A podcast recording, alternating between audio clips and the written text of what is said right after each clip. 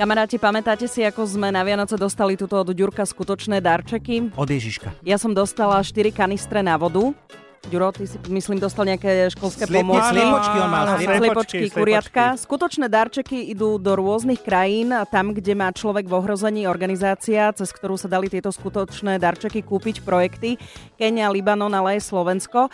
A Ďuro minule spomínal, že človek v ohrození mu už písal, že darčeky odovzdali v Kenii a ja som zohnala nahrávku zo slávnostného odovzdávania. Weka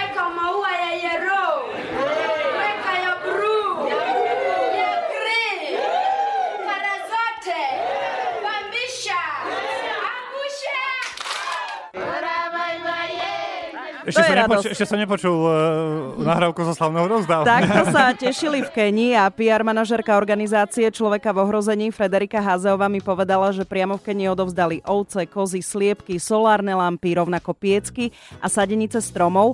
A taká jedna koza znamená veľmi veľa. Tá koza neslúži len jednej rodine, ale v podstate celej komunite. Keď bude mať mláďatá, tak ho dostane napríklad susedka to mláďa a bude ďalej sa oň starať a tiež bude mať nejaký nový príjem. Takisto celá komunita dohliada na to, že ak by sa tá rodina o tú kozu zle starala, tak tá koza bude premiestnená k niekomu inému po hlasovaní, čo je tiež úžasné vidieť, že takto sa kontrolujú. A takisto v niektorých e, ženských skupinách funguje tzv. stolové bankovanie, čo znamená, že to, čo si zarobia, dajú spoločne na jeden stôl, metaforicky, a z toho sa zapíše, kto koľko prispel a ak náhodou niektorá rodina, niektorá žena potrebuje nutne pomoc, tak dostane malú pôžičku, ktorú môže potom splatiť buď do mesiaca, alebo si nastavia nejaký iný, iné obdobie. A z toho, čo zarobia, nakúpia napríklad sadenice, semená a rôzne iné veci, ktoré tá komunita potrebuje.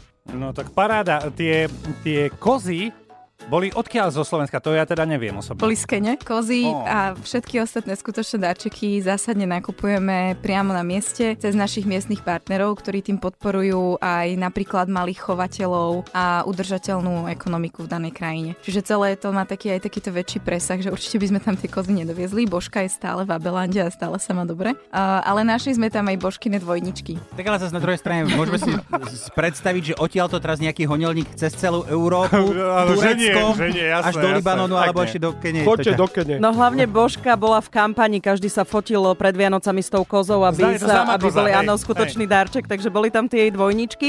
Človek v ohrození pracuje s komunitami v Kenii, ktoré sú vnútorne presídlení ľudia, ktorí prišli kvôli politickému násiliu a prišli o svoje domovy. Alebo sú to ľudia z menšiny, ktorá sa volá Ogiek a ktorá žije v lesnej oblasti a prichádzajú o územia aj zo strany štátu, ale aj zo strany toho, že sa odlesňuje to územie a postupne sú zatlačaní ďalej do lesa. Mňa si tak najviac zasiahol príbeh dvoch mladých manželov, ktorí boli učitelia, boli vnútorne vysídlení kvôli politickým nepokojom a kvôli povolebnému násiliu. A obidvaja to boli vzdelaní mladí ľudia, ktorí sa rozhodli, že budú ďalej učiť v tejto komunite a dostali od nás sliepky, Tak vtedy si človek uvedomí, že tá pomoc má svoj Juraj, význam. možno no. tie tvoje. No, napríklad. A keď sme pri tých sliepkách, tak eh, s Frederikou bol v Kenii aj fotograf Tomáš Halás. Obaja museli mať pri odovzdávaní darčekov tiež príhovory. A Tomáš dostal kohúta. A bola to veľká čest, lebo kohút je ešte viac ako sliepka, alebo je kohúta väčšinou má iba jedného v tej komunite. Ale som im povedal, že nech mi ho postrážia a nech sa oni o ňo starajú, že dojdem zase o rok sa pozrieť na ňo. Predsa len myslím si, že to budú o ňo lepšie starať ako ja. A my sa už teraz tešíme na to, čo nám Ježiška donesie na Vianoce. S Ďurom a Ďurom. Na Expresse.